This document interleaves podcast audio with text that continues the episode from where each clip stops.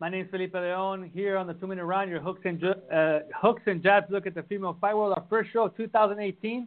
So first of all, we would like to say a very happy 2018. Hopefully, your 2017 was as good as the boxing, the year for boxing was both in male and female, and hopefully 2018 is even better. But with the with me now is like always is my co-host Mr. David Avila. David, how you doing? Very good, Felipe. Happy New Year. Happy New Year to you, David. And well, we probably have a little bit of a short show this uh, week, the first week of 2018 or the first show of 2018, but we expect to have a, a packed year of two minute round episodes. You know, last year, which was our first full year, we had a great year. We had uh, the five time world champion Amanda Serrano a couple times. We had Claressa Shields. We had Stephen Espinoza. We had Tom Loeffler. We've had uh, Jelena Mrdjenovich. Uh, we had um, the great uh, uh, Christy Martin. Who else do we have? Do we have Layla McCarter? I think we did have Layla McCarter, right? Uh, yes, we did. Mm-hmm. We had Mariana Vargas Juarez. We had Sulem Urbina.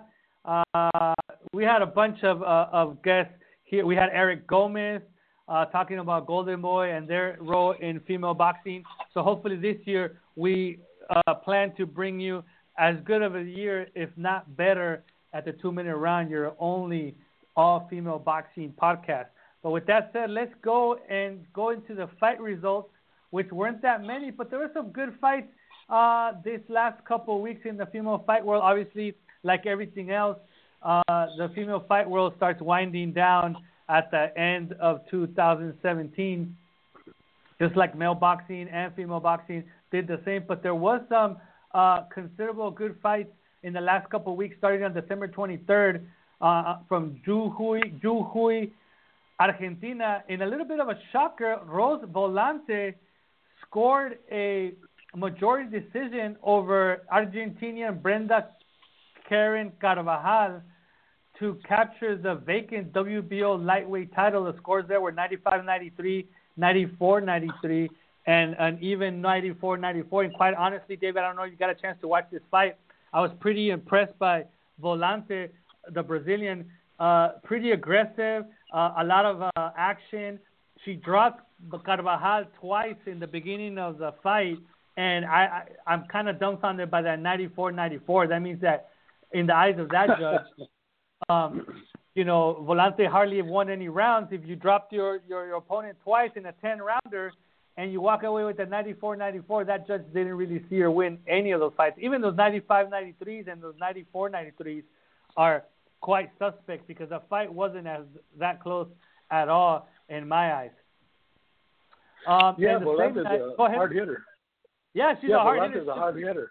Yeah, she looks to have some power. Carvajal couldn't take that power, and it looked like after those two drops, uh, those two knockdowns, Carvajal was kind of hesitant. You know, while Volante was very aggressive. Now she is 35, 36 years old, so I don't know how right. much has uh, left in the tank. Even though she's not, she doesn't have a lot of fights. But you know, at that age, you start getting a little bit long in the tooth. Now the only, the other lightweight champions are they're they're hard hitters. I mean, you got another Argentina by the name of Victoria Noelia Bustos in the IBF, which she might that might be she's 18 and four, no knockouts, so that might not be um, a big challenge for the 12 and 0 six knockouts Rose Volante, but Noelia Bustos have been has been a champion for probably like four or five years, so uh, she might not be that easy to dethrone. But the other two champs in the lightweight division are two of the best fighters pound for pound in, in female boxing right now. The WBC champion is Belgium's Delphine Persoon, 39 mm-hmm. and 1 with 16 knockouts. And then the other champion is none other than WBA's Katie Taylor, you know, who has done, she's had a, a Cinderella uh, 2017, you know, she went pro in 2016, but most of her fights have been in 2017. And she ended up capturing her first world title last year. She's 8 and 0 with four knockouts. So I think Volante's best bet if she wants to unify, if she wants to go after another world title at lightweight or another big name at that, will be against the Argentinian Victoria Noelia Bustos. So that's probably her best bet there. Now the same night on December 23rd, which was what that was that Saturday, uh, Layla McCarter traveled all the way down to Mexico City to score unanimous decision over Erika Hernandez in an eight rounder. That was in the super lightweight division. This was a little bit of a stay busy fight for Layla McCarter. We all know that she's this, she's in discussions. Her team is in discussions with Cecilia Braekhus to see if they can make that fight so that Braekhus can defend her IBF welterweight title against the number one ranked and mandatory challenger Layla McCarter. Obviously, the other belts will also be online. Have you had a chance to talk to the McCarter team, David? And what did they say about their trip down to Mexico City? And how are those talks going? Um, yeah, I did. I get talked to uh, Layla McCarter's team, and she she loves going to Mexico because she likes the fact that they're very huge boxing fans, and she loves that. She was a little, little disappointed that she didn't knock out the girl, but after she dropped her in the first, or nearly dropped her in the first round, um, th- then uh, the other girl went into defensive mode for a little while until the last couple of rounds, and then she came back. But now, um, there wasn't a video mm-hmm. of the fight, but I did see there was a little bit of a video of them announcing the the result. And to me, McCarter looked kind of um, relieved that she got the uh, decision. Was she mm-hmm. thinking mm-hmm. that home cooking? Oh yeah, definitely. I mean, that's always a concern when you go to another country. That's why she goes after knockouts. She doesn't really go for decisions. And because she couldn't knock her out, she was worried that she wasn't going to get the decision against uh, Erika Hernandez. But uh, she did. I mean, she was pretty dominant. Um, I don't think uh, she lost any rounds. I mean, there was one round maybe they could have given it to Hernandez, but uh, basically she had her way. Uh, now, David, uh, I don't know if you have this information, but I mean, McCarter is under the Mayweather Promotions banner, and she was fighting down mm-hmm. in Mexico City. Did, did Mayweather finance this trip, or was it Luis Tapia, who is uh, McCarter's manager slash trainer, that had to put this together? No, it was our own team that put that fight together. It was not uh, Mayweather's doing. Wow.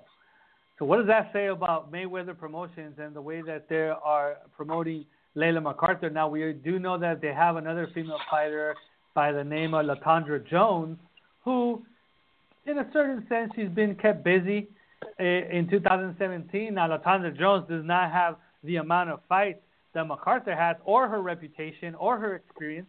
So it might be a little bit easier to put fights together for Latondria Jones.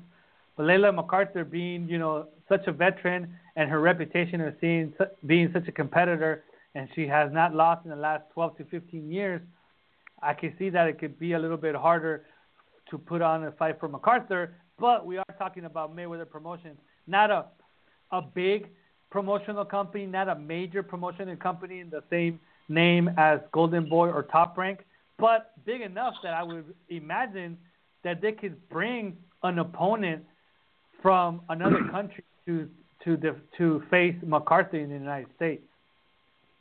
Yeah, exactly. In fact, uh, when I spoke to Cecilia Braekhus uh, when she was in Las Vegas, I asked her about that, and she mentioned that she expects nothing less than a big promotion backing for McCarter. She's counting on it, on Mayweather coming through and actually, you know, pumping up this fight if it happens. But I mean, by the way that we, by the by what we've seen and what we've done with McCarter, and even and now I remember that we did have McCarter on on uh, on, on the show with us, and you know, when we talked to her on the show and we talked about her promoter, although she sounded thankful and excited to be with Mayweather Promotions, she was very also to me what it sounded like. I mean, it sounded to me like she sounded a, a bit, um, you know, she she wanted to see what they were going to bring to the table and if they were going to do everything that they probably promised her when they signed her to a contract. And she was incredulous to to say the least. And and when we asked her about Mayweather, and by the looks of it, they haven't really done much. Yeah, um, you know, she wants big fights, at least fights against contenders, and that hasn't happened. Yeah. Uh, well, it did so, happen uh, against uh, the the Hungarian girl, but that's about it.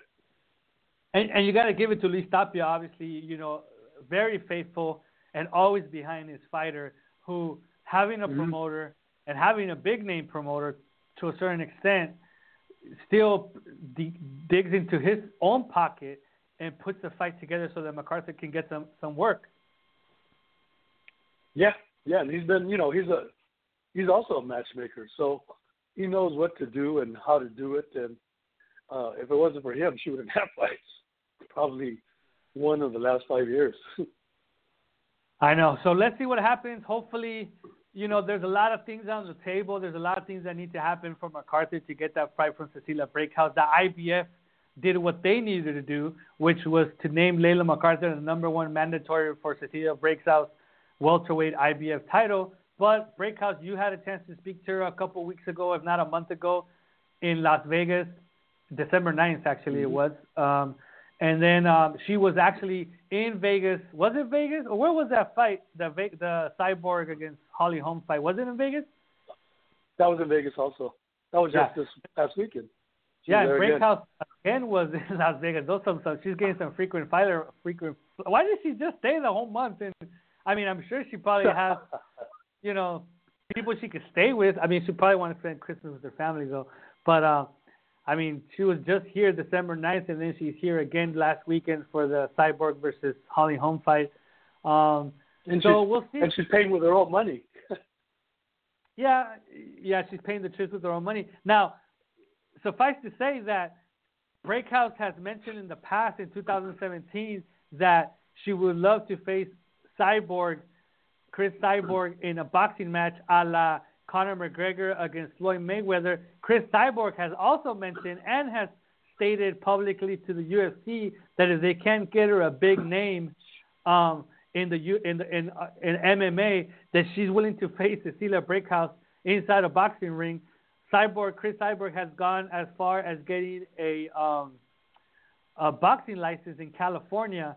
So What what would need? I mean, is Cecilia Braekhus willing to risk getting stripped by the IBF to face Cris Cyborg, which might be a bigger money fight for her? Obviously, that's one. Or two, will the IBF um, accept a petition from Cecilia Braekhus to give her a fight before facing McCarter? I think they will because she's been their champion for quite a long time, and you know, they may take that into consideration. But I see that a way for her kind of dodging McCarter a little bit more. Yeah, it's possible. But I, I did uh, listen to Cyborg, and she mentioned that she wants her next fight to be in Australia for an MMA fight for UFC. So maybe uh, uh, Cecilia Braekhus is, is off the table now, for, or at least for the meanwhile. It's not well, positive, but she did state she's gonna she wants to fight in May in Australia. Well, we'll see what happens there. And now, my question here, and I don't know if you know the answer to this, David, but it's been about a month and a half since the IBF named McCarter the mandatory challenger. And you might get this answer from Luis Tapia, but did this say the date of when they would have to finish the negotiation, or if not, the fight goes to a purse bid or the or the IBF didn't. Because if the IBF didn't do that, then them naming McCarter the mandatory challenger doesn't really mean anything if they're not setting a due date of when this fight needs to happen. They did have a date. They did have a date. It was I think it was about the 22nd or 24th of December. Wow. And well, that date has gone past. That. Yeah. That day has come and gone, and we haven't heard anything. So hopefully, the next couple of weeks, or maybe before the next episode of the Two Minute Round, which is scheduled for January 18th, we'll have more mm-hmm. information regarding that. Um, on December 29th, yeah. uh, on December 29th, from Entre Rios, Argentina, uh, this was a good fight. Erika Anabela Farias, Argentina. Erika mm-hmm. Anabela Farias faced fellow Argentinian Ana Laura Esteche in a 10 rounder, which was a non title fight.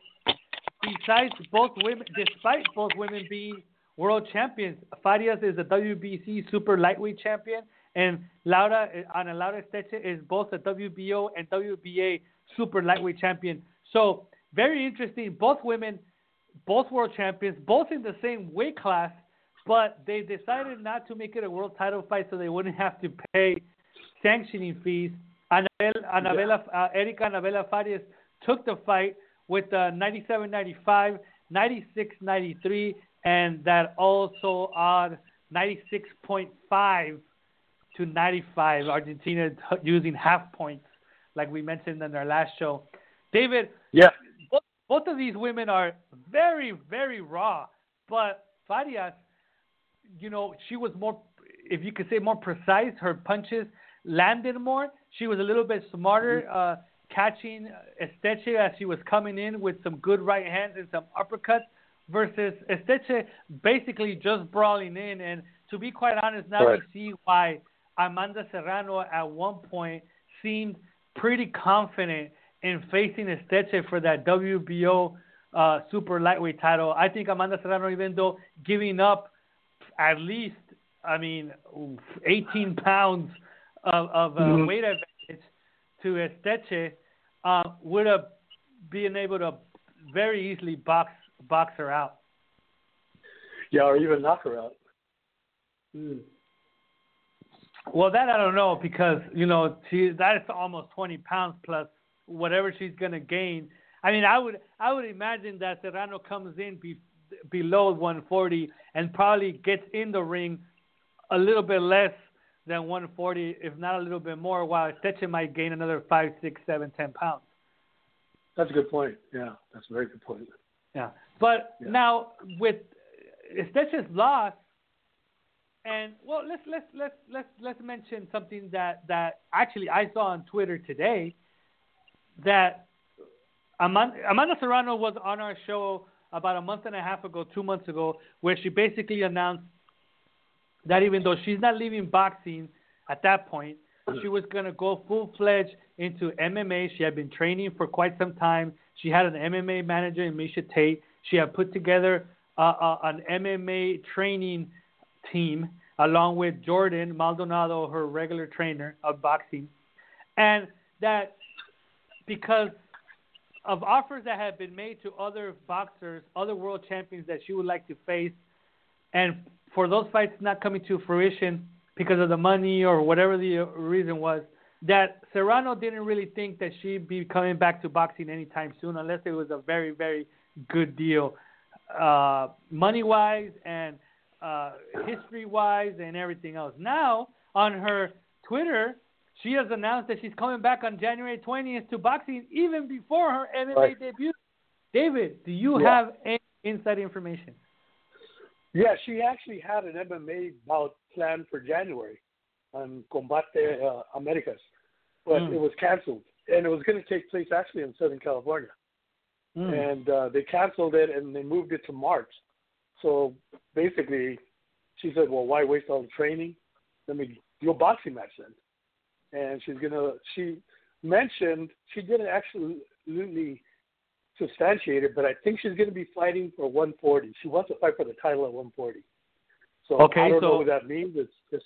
I, I, I mean, I mean, would you think that it's Ana Laura Esteche who, after fighting December 29th and coming off a, it, it has to be Esteche because uh, if she's fighting for a title at a hundred, actually, I'm looking at a list right now, and I might be wrong in this, but Ana Laura Esteche is is is let me check something else. But she's she's actually listed here as the IBF, the WBO, and the WBA uh, lightweight titles. So unless it's Esteche or Farias, I can't think of anybody else that should be fighting for a major world title. Which Jordan Maldonado and her have said repeatedly that yeah, she is the IBF, WBA, and WBO world champions. Esteche is, and man, yeah.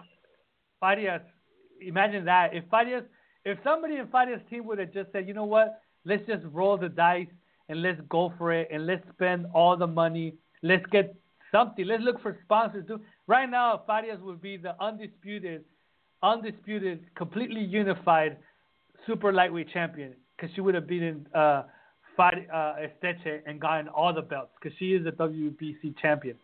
That's crazy, huh? Wow. Yeah, yeah. Actually, I mean, it makes sense to do exactly what you said. I mean, why? I mean, maybe she didn't have confidence in herself. Maybe. Yeah, yeah, maybe maybe she thought the fight was going to be too close, or maybe just the money wasn't there, you know. But I mean, honestly, thinking about it right now, David, and and thinking about Kaliesha West when she defended mm-hmm. her title against for the second time against um, Ava Knight, right. she told me after the fight that she didn't get paid for that fight. That the she budget for that fight, yeah, zero money. That the fight, the budget that she got for the fight card for that bout was only going to cover the sanctioning fee and um, and Ava Knight's purse.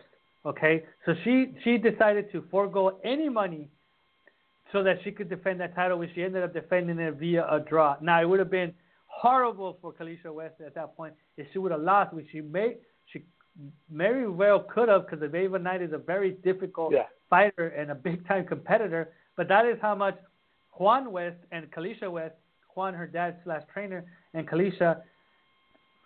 That, that's how much they they they respected the belt and felt that they could beat Ava Knight. They had fought once before, and now and I if, was at the weigh-in too. Which was weird is that Ava Knight was coming up from flyweight, right? And she uh-huh. didn't make the weight. she didn't make she didn't make the 118. Uh, yeah, she didn't make the weight. She had to uh, come back and and uh, lose that pound. But but if if if Anabel, uh, Erika Anabella Farias would have would have you know had that faith in herself and, and maybe foregone a purse, which yeah. seems crazy, but it's been done before. She mm-hmm. she would have something that really means something in boxing, which is all the world titles in the division. So now, yeah, why would why would Esteche at this point ever agree to face her again for all the world titles unless she's going to get paid a, a, a lot of money or feels that that she could beat her, that maybe she did something wrong in the first fight and that she could beat her in the rematch. But, you know, I, I didn't see how it could beat her. I think Fayas takes it every time.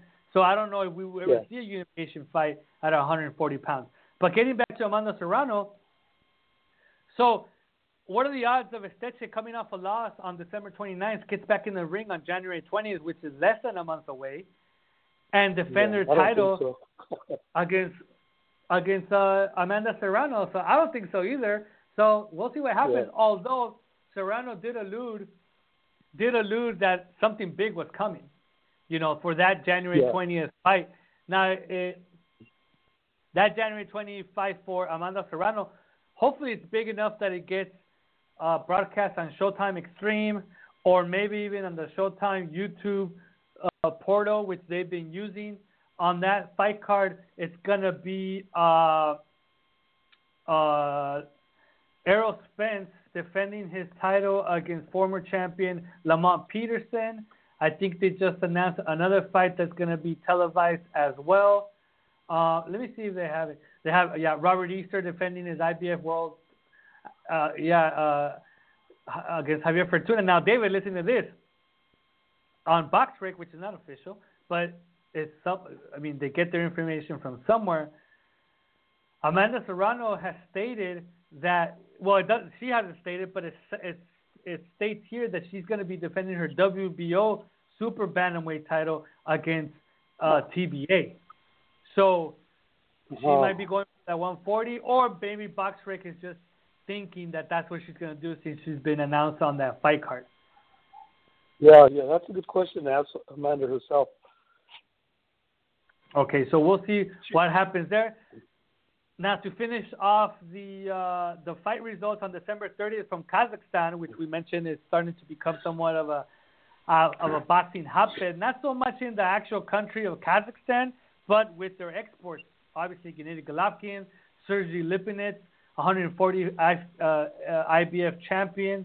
Um, the 100, I think it's the 118 or 122 pound champion who beat Ryan Burnett. He's also from Kazakhstan, and obviously there's other names from Kazakhstan as well. Well, now they're actually making some headway in female boxing because Firuza Sharipova scored a unanimous decision over Jamila Gontarok for the vacant WBC Silver Super Featherweight uh, title. Scores there were 192 times and 189. Like we mentioned on our last show, that is the title that our the show, the friend of the show, who was also on our show last year, Melissa St. Vil, held previously. I'm imagining that she was stripped of it because of, of a lack of, deep, of defending it. But she had defended it a couple of times, I believe, um, in Haiti. She has been going back and forth from her home base in New York, in Brooklyn, to the to her home country of Haiti, and she actually defended it back in March of of 2017 with the technical draw because of an accidental head clash against Mexican Jessica Gonzalez, but she had not defended it since March, which was over nine months uh, without defense. They probably didn't have anything scheduled, so the WBC probably decided to strip her. You know, which I be I think mm, it's a shame. I think it's a shame, quite honestly, because the WBC, for that matter, and the other and the other uh, sanctioning bodies, they don't adhere to those to those uh, you know six months at least defend your title every six months. Uh, and, and the other thing too is that the other thing is that the champion, the world champion, Eva Wahlstrom, was supposed to fight Melissa, and she kept yeah. ducking her, ducking her, ducking her. And what is she supposed to do? She doesn't want to lose her place in line, so she's waiting for this uh, Wahlstrom girl and it's not happening. And so then they strip her, so she's not number yeah. one anymore. That's kind of like uh, taking the yeah. carpet from under her. And that's a shame because I mean, if if if the WBC and the other sanctioning bodies were were adhering to their to their guidelines of when they should defend time wise their titles, then okay, it is what it is. It's the rules. But they don't do it across the board.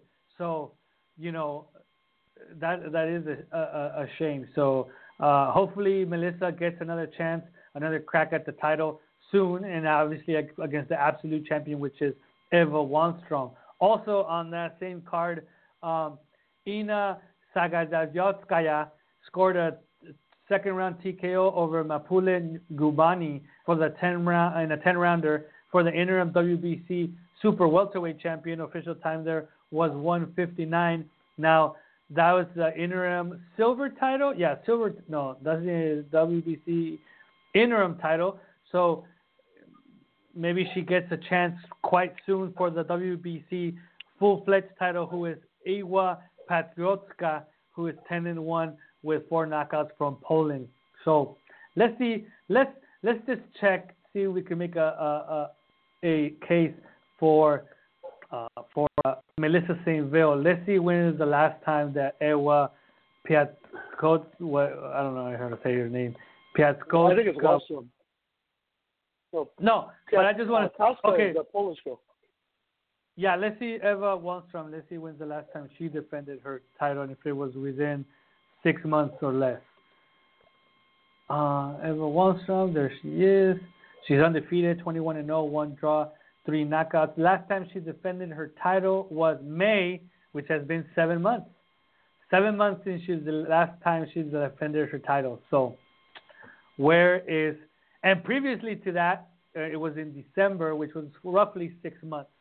Um, so, you know, what's going previous to that, in she defended March of 2016, and then she didn't defend till December, which was basically nine months and then she took another. Then she defended in six months in May, and then that's it. She hasn't defended since May to December, which is seven months. So they they she keeps her belt, but they strip uh, Melissa St. Vil. So that is a shame, and maybe there's something behind it that we don't know, but you know True. we should know.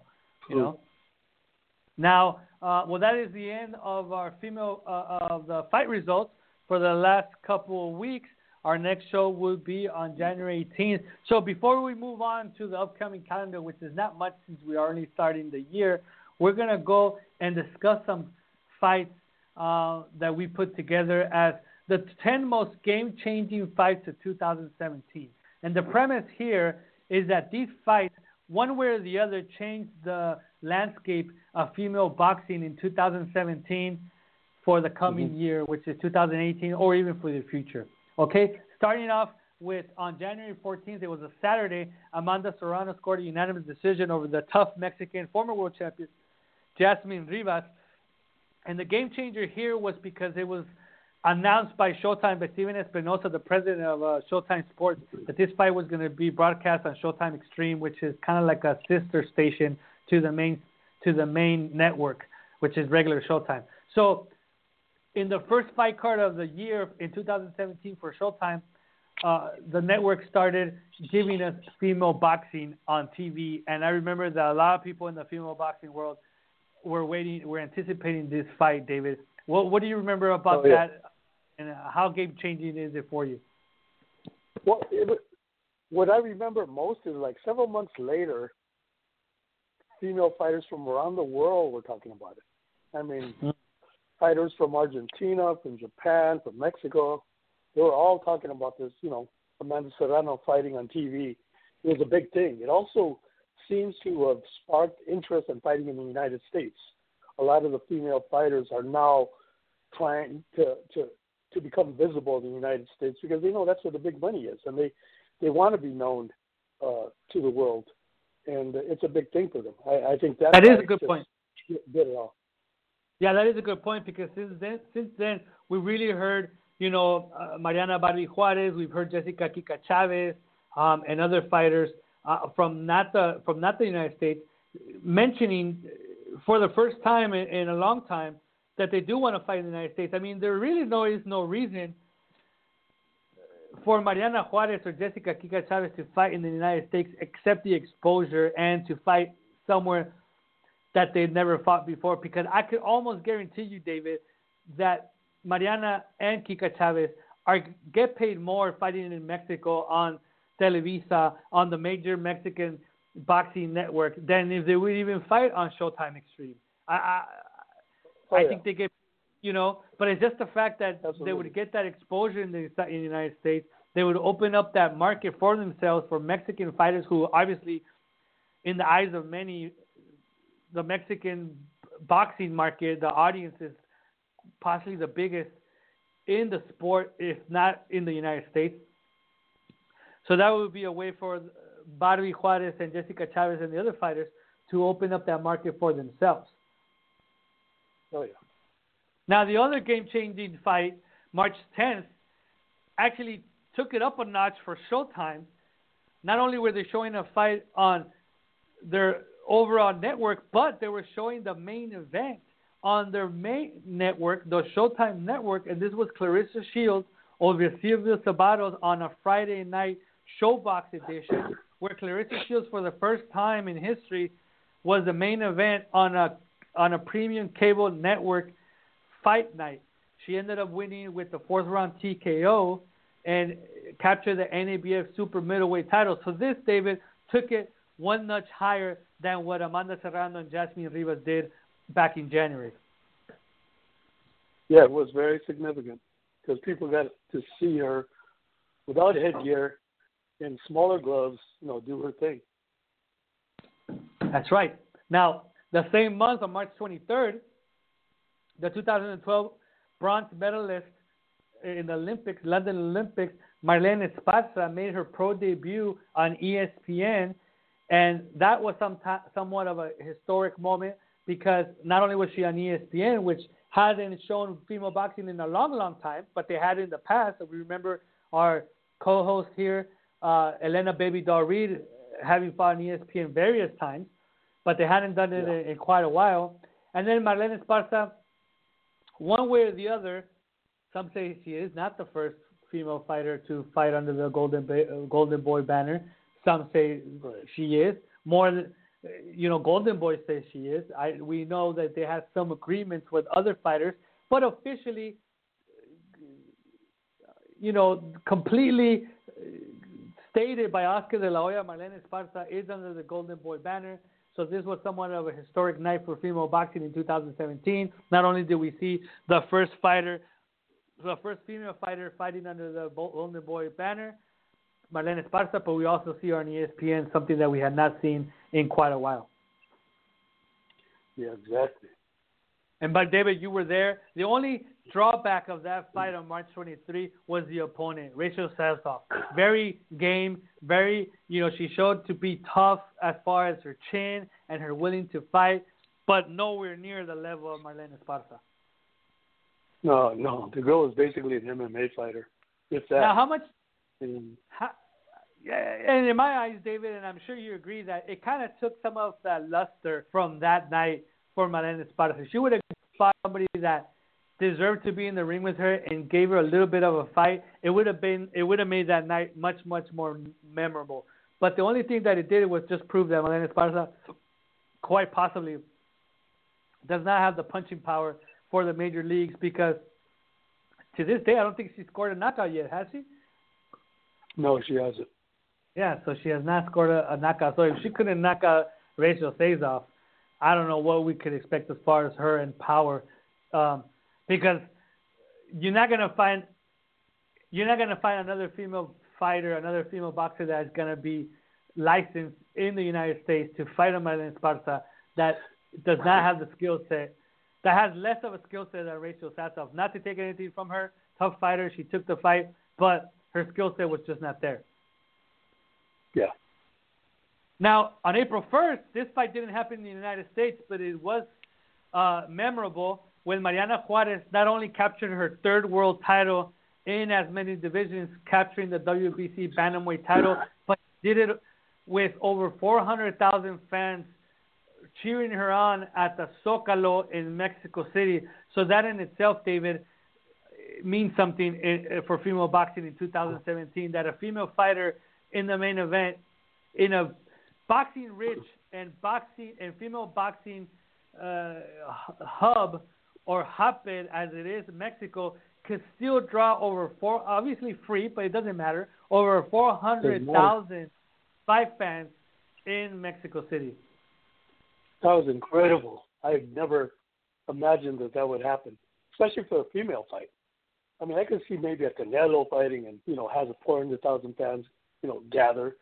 But Mariana Juarez, uh, she attracted that many fans. That was uh, almost a miracle. I couldn't believe that that many people were there to see her fight, and they didn't leave; they were there. Now, David, just to put it in perspective of how many people were here, okay? What would you say is one of the biggest? I mean, to me, one of the biggest. Uh, I wouldn't say crowds, but one of the biggest um, uh, events per se, uh, one of the most memorable, most historic events. One of them, not the most, but one of them would have to be Dr. Martin Luther King Jr.'s I Have a Dream speech back in 1963, where you see a big crowd, a big multitude of people in Washington, D.C., at the, at the mall in Washington, D.C., and they're all listening to this historic, quite possibly the, the most famous speech in American history, probably right up there with uh, four score and seven years ago by Abraham Lincoln, right? The I Have a Dream speech by Dr. Martin Luther King. It is estimated yeah. that at that speech there were 250,000 people. So yeah. Mariana, with her punches, was able to gather 150,000 more people than than the late Dr. Martin Luther King. So that that says something. I, I, it's funny because I talked to uh, several TV executives, and they were asking me questions about why I chose this person and that person for Fighter of the Year.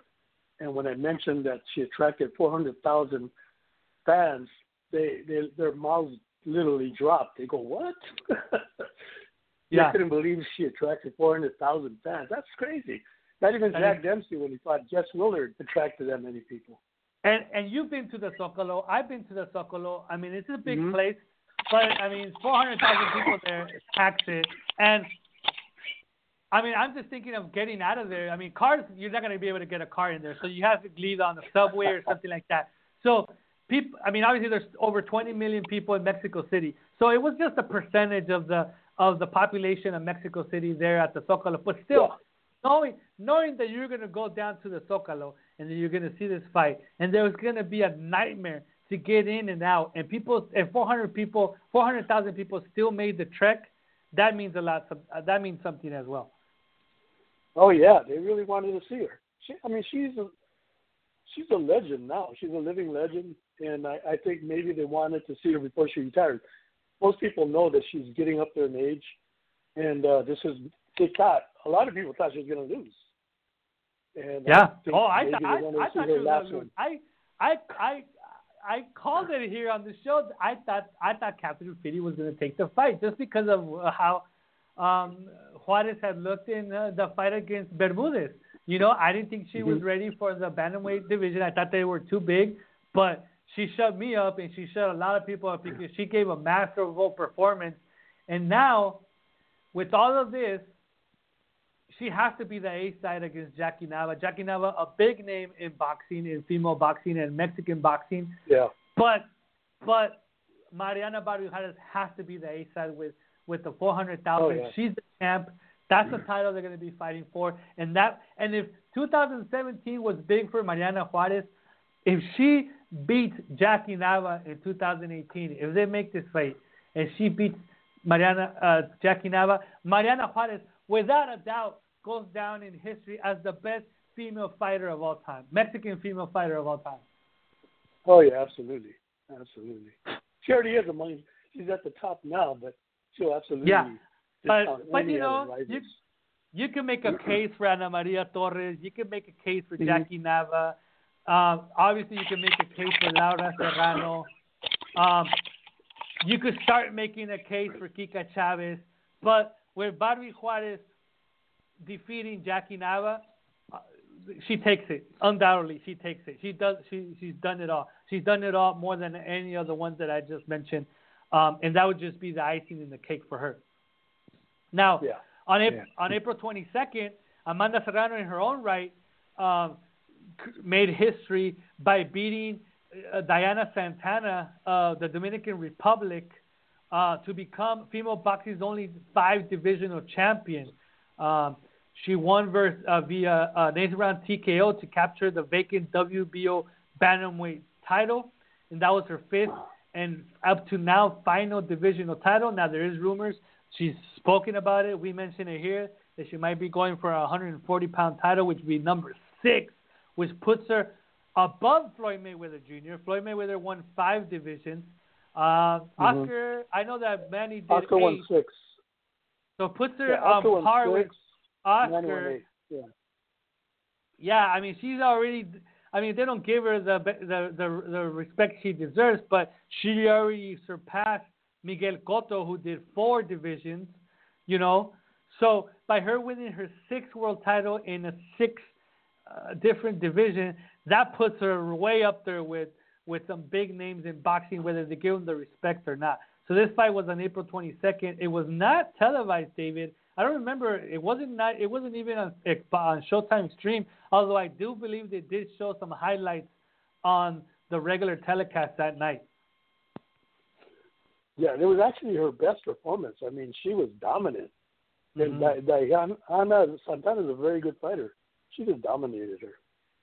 Yeah, well, we'll see what brings what January 20th brings, and let's see what else 2018 brings for Miss Amanda Serrano. Now, on August 4th, Claressa Shields again uh, on uh, on Showtime, and again with the masterful um, performance. But this time, with her in her fourth professional fight, she captures both the WBC and the IBF super middleweight champion, which makes her now a world champion with four world titles. And this fight was also televised on Showtime on the regular network.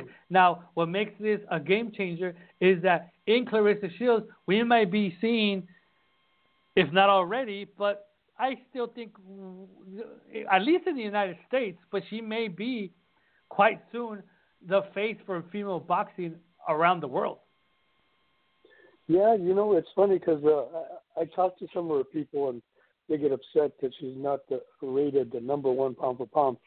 But it's like I tell them, I said, you know what? She hasn't even scratched the surface. She's going to get way better. She's learning what to do. I mean, she still has a little bit of amateur tendencies, but you can see them uh, evaporating. She's starting to get that pro style. And once she starts knocking girls out, I don't mean stopping, but knocking them out, uh, then you'll know that she's alive because she's going to get there. Very well, and, and the one thing that that she mentioned when she was on the show with us is that you know that she's very confident in her own self, and she likes to call herself, oh, yeah. you know, the ever, and all that, and that's perfectly fine. I mean, that's how she motivates yeah. herself, and that's what she believes, and that's great. But at the end of the day, either Cecilia Braekhus, in the eyes of many, or in uh, in the eyes of others, Layla McCarter, have fought better opposition and have done more in the field of bo- female boxing than Claressa Shields in four fights, in four professional fights. Now, she did score two gold medals in the Olympics, something that nobody's ever done in the United States as a boxer. But mm-hmm. we're talking about the pro ranks, and and like you said, I agree with you.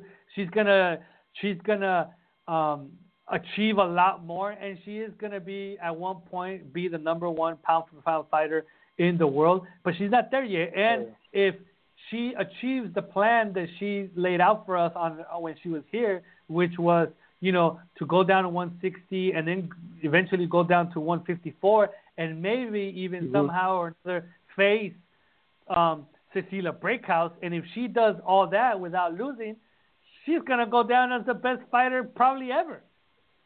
Oh yeah, absolutely, absolutely. And I think so she has I a good that, shot at it. Yeah, but you know, being that she's 21, 22 years old, you know, she's a little bit impatient, and she just needs to put in the work and get there. And I'm I'm confident that she might she might be able to do that. I mean, you know, anything could happen in boxing, but the way that her work ethic and her confidence in herself, her skill, you know, mm-hmm. she's she has all the tools, she has everything on her side to be able to do it. She just needs to do it. Oh yeah, the sports is confidence, and she has yeah. a lot of that. Now, on uh, just like it, happened in March, this time August 5th was not te- was the March fight between Marlen Esparza and Rachel Sazoff was televised. This next fight was not televised, but it was a game changer in 2017 because Mikaela Mayer, the former uh, USA Olympic team member, made her pro debut under the Top Rank banner. Something that I, quite frankly, David, didn't think that we were going to see quite as soon um, with Top mm-hmm. Rank having a female fighter under their banner. Top Rank had, in fact, done some female fights back in the day with Mia St. John and, and Christy mm-hmm. Martin, but they were more of a, they were on pay per view, um, and they were more of like um, uh, you know uh, attention grabbers. You know, uh, you know like Butterbean. You know, like Butterbean, the the king of the four rounders. I mean, they used to put him on pay per views. Right used to put on Mia St. John on pay per views and perhaps Christy Martin on pay per views because they knew that they were going to grab a, the attention of the casual fight fan and maybe they would go out and buy the pay per view that Top Rank was promoting. But in Mikaela yeah. Mayer, it's quite the opposite of that. I mean, we have a fighter here who is 27 years old, eloquent, good looking, and above all, talented with a lot of boxing skill, and she's improving with every fight. And I think they have a world champion in their hands, just like Claressa Shields. She just needs to be developed, and she just needs to get there and do what she needs to do. Yeah, yeah. It's just the only difference is she's not doing it without headgear, and that's still a little adjustment. But she looks like the real thing. Oh yeah, I, I, she's one of my favorite fighters. My favorite new fighters in 2017. I had the chance to see her live in September in Phoenix, and hopefully in 2018 I get to see her a couple more times live because I really like her style. She's tall. She uses her jab very well. She has great footwork. She knows how to, and that's the thing I like about her is that there's a lot of fighters out there, male or female, that they don't know or they don't get, they're not trained to use their physical advantages, the physical advantage that they have over their opponents in their weight class. And Mikaela Mayer, at 135 pounds is very tall for that weight class, and she knows how to use that advantage. She does not fight on the inside. She tries to avoid fighting on the inside. But even though if you get close to her, she's gonna go to the body and she's gonna fight you in the inside. But she uses that jab and she uses that length of hers to make her her night easy. But it's not boring. She's looking for the knockout with every punch she throws yeah, everything seems to be sizzling. I mean, every punch has some mustard on it. And, and to just to mention, on that August 5th, which was in Los Angeles, uh, she stopped Winley Figueroa uh, in her pro debut.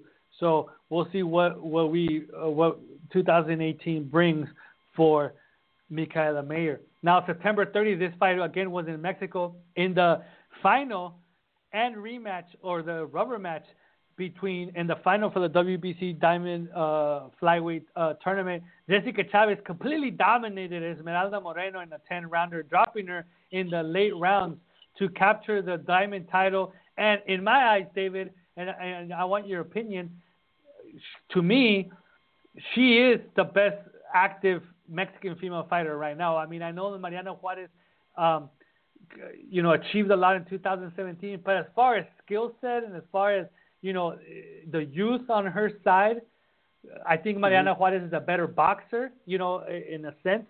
But mm-hmm. I think with youth being on her side and what and how she was able to dominate Esmeralda Moreno after their second fight, which was a barn burner, it was a lot closer. She was able to adjust from that second fight and to learn from that second fight and adjust enough to completely dominate Esmeralda Moreno in that third fight.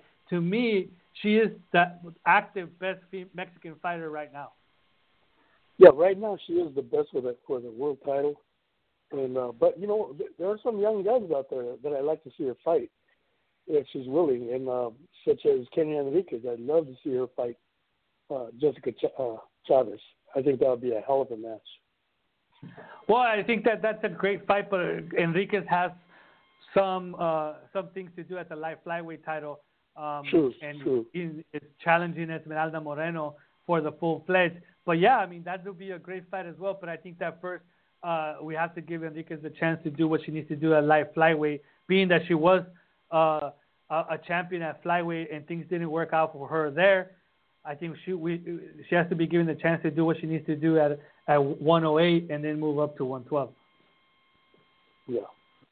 I mean, I would love to see Jessica Chavez against Ava Knight, which is the mm-hmm. the one Mexican fighter that Ava Knight has not faced yet. You know, so that is one of the yeah, fights that I put. Go ahead. Yeah, the only thing that that uh, con- not concerns me, but I'd like to point out is that I think that now that Ava Knight is much older, I don't think fighting at a lower weight is good for her anymore. I think uh, I remember her fighting against Kaliesha at 118, and she looked strong. But at 112, she seemed get weaker and weaker her last several fights at that weight class. So I think she needs to go up. I really do. I well, think she's yeah. she's training herself. Well, it looks like she's making a comeback. I follow her on social media, and she's been training. Um, so so let's see what happens. Let's see what happens. Let's see who picks her up. You know, let's see yeah. who picks her up. Hopefully, yeah. she can get a promoter and get a little bit of uh, get a little bit of uh, of of some uh, some support, and then we'll see what happens.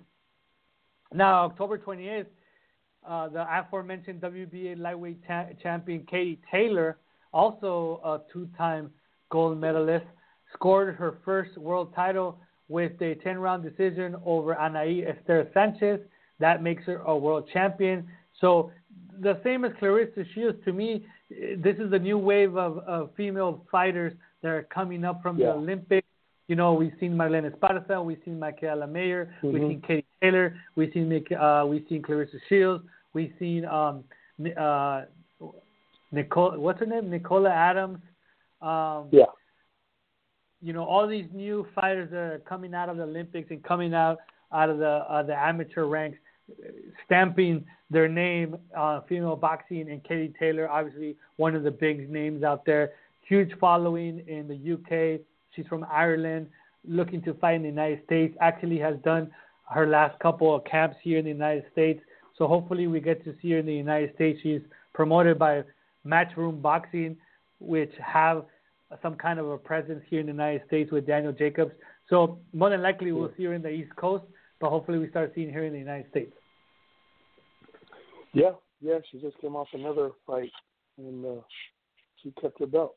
And lastly, uh, on December 16th, one of the last fights of the year, Silvia Torres, the younger sister of Ana Maria Torres, scored a unanimous decision over Brenda Flores to capture the vacant interim WBA lightweight flyweight title. This became somewhat of a historic night because it, it made them just like the Serrano sisters, who are Puerto Rico's first set of sisters to win world titles, Torres and her sister, uh, Silvia and her sister Ana Maria, are the first Mexican sisters to win world titles.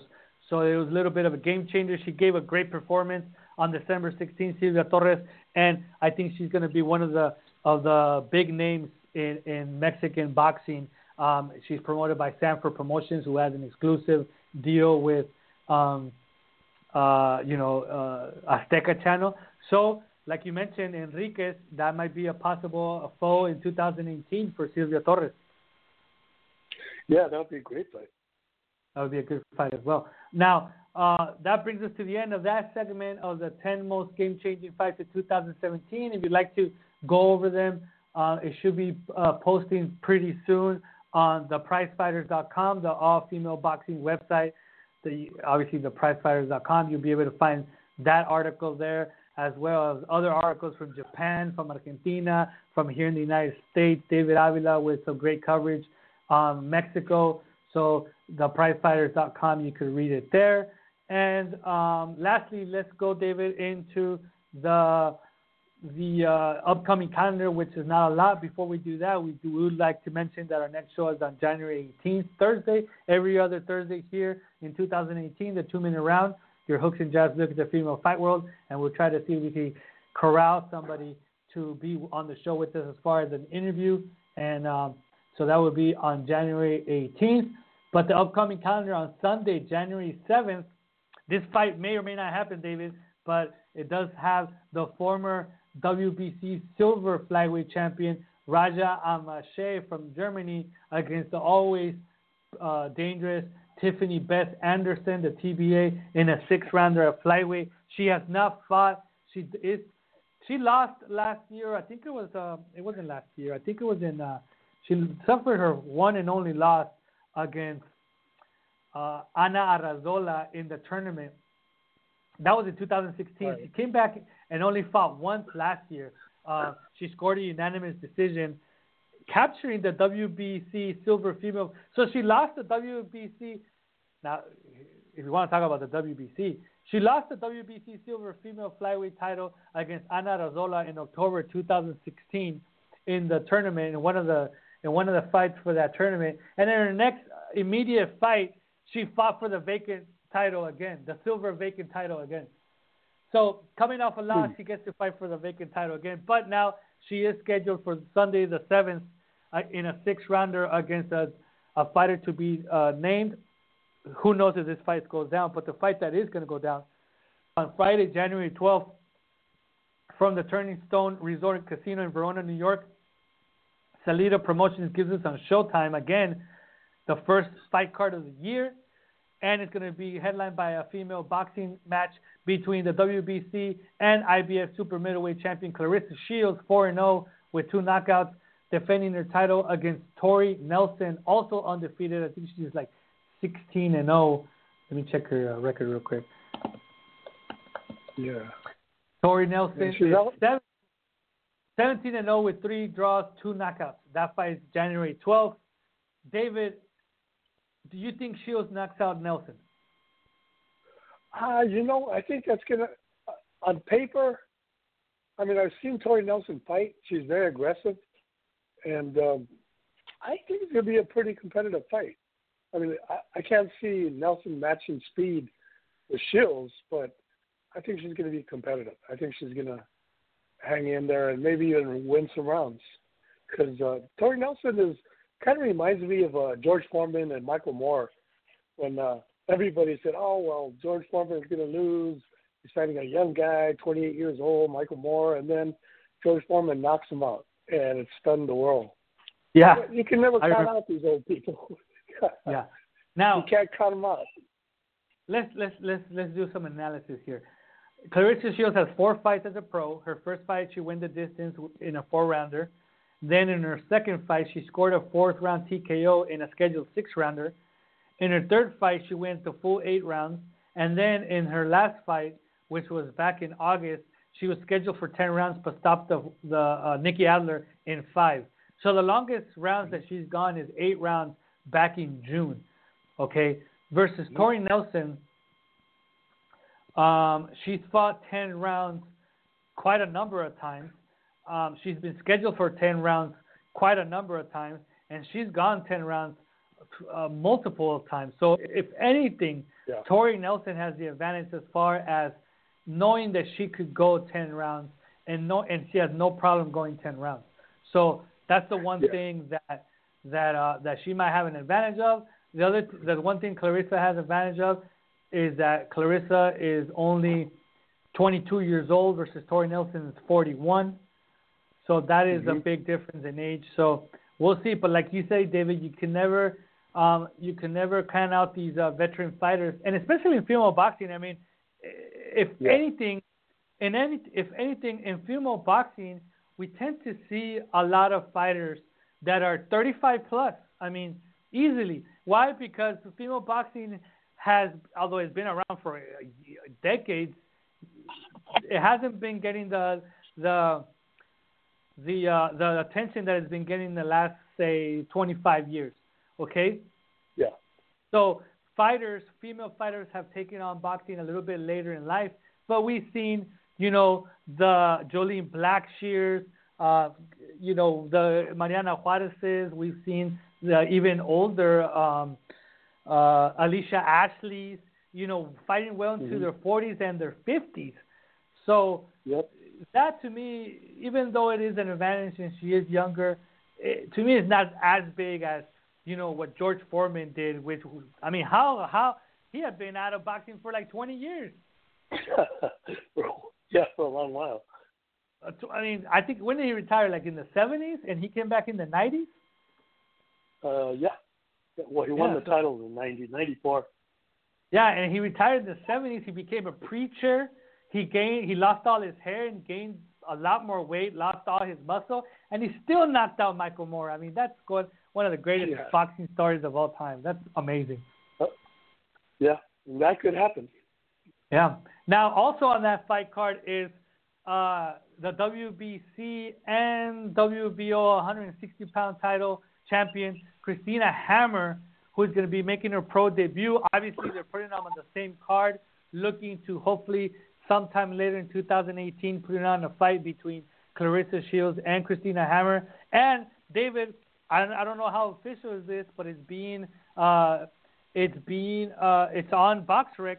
Hammer's opponent still on BoxRec is Lisa Garland. That's surprising. Nothing against so, Lisa Garland, but she got knocked out in her first round against Raquel Miller, and then she gets this fight, the world title fight.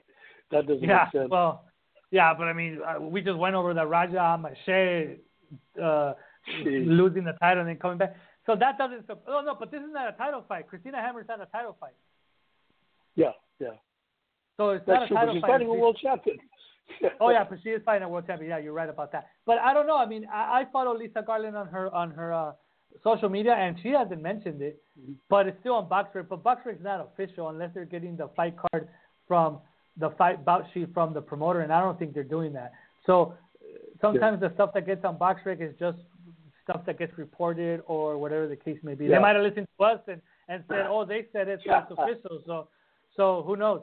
Um, so there you go, there you go, folks. That's the only two fight cards with any names uh, in the next couple of weeks. Let's see if that Raja Amasheh fight happens, and obviously tune in on January 12th to Showtime. It's a Friday to see Claressa Shields take on her her her biggest threat on paper so far in Tori Nelson.